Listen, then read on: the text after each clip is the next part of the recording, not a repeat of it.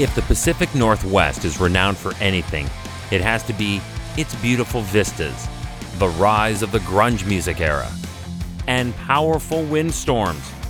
After all, in the Northern Hemisphere, systems move west to east, so the West Coast is the impact point of everything that comes from across the Pacific.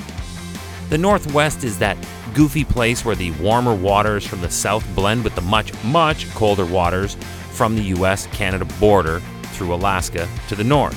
So, as you can imagine there, things can get pretty hairy at times.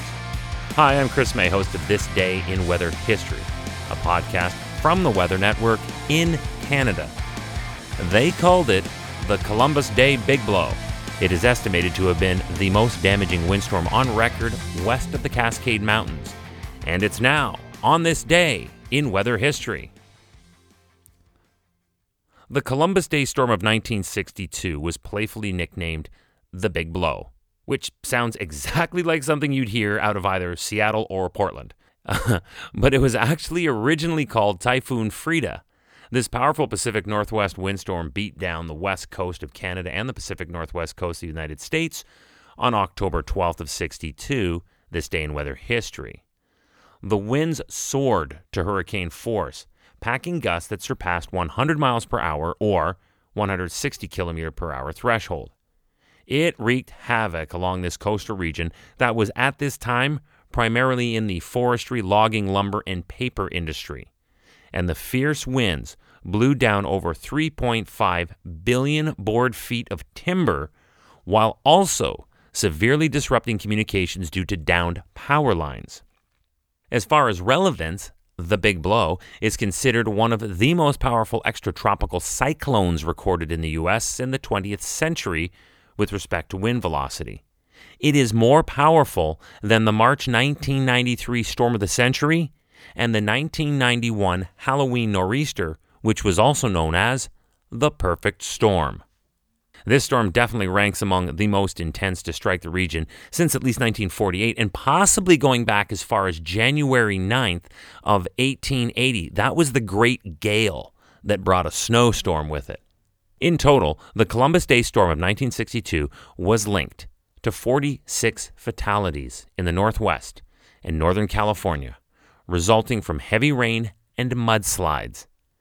And it made that big blow on October 12th of that year.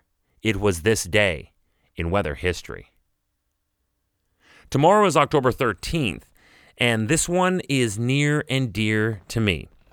Our Weather Network studios are just west of Toronto and not much more than an hour and a half from the western New York border with the Canadian town of Fort Erie.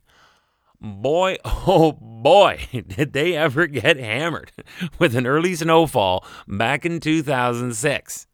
We actually have produced a very cool podcast video short for this day in weather history that you have just got to see. If you haven't done this yet, well, you just gotta. We have upped our visual game and revised the look of our video pod shorts. Now they are shot right here in my TDIWH studio while I'm actually recording these episodes. They're super short, easy to digest, only one to two minute bits, but they're loaded with archive photo and video right from that day in weather history. They're on television and online at www.theweathernetwork.com forward slash weather history. Did you know that we have been on air wherever you listen to your podcast since June 1st? I know, right? If you're finding us right now at this moment, might I suggest subscribing? You get all the alerts when each episode is ready to listen to, and, almost more importantly, get you full time access to all the past episodes in the library. So if you got to go back to June 1st to get all caught up, it's the easiest binge listen of all time. You can look based on interests, be it hurricanes, tornadoes, earthquakes, snow, rain. It's all super easy. Just hit subscribe or follow wherever you're listening to me right now. All right, enough promotion. Tomorrow, I'll tell you about a storm that resulted in Buffalo, New York TV and radio news employees being ordered to stay the night because the National Guard needed to be deployed to remove well enough snow that would make it necessary to call in the National Guard, you know, to remove it. and it happened on October 13th of 2006 on this day in weather history with me, your host, Chris May.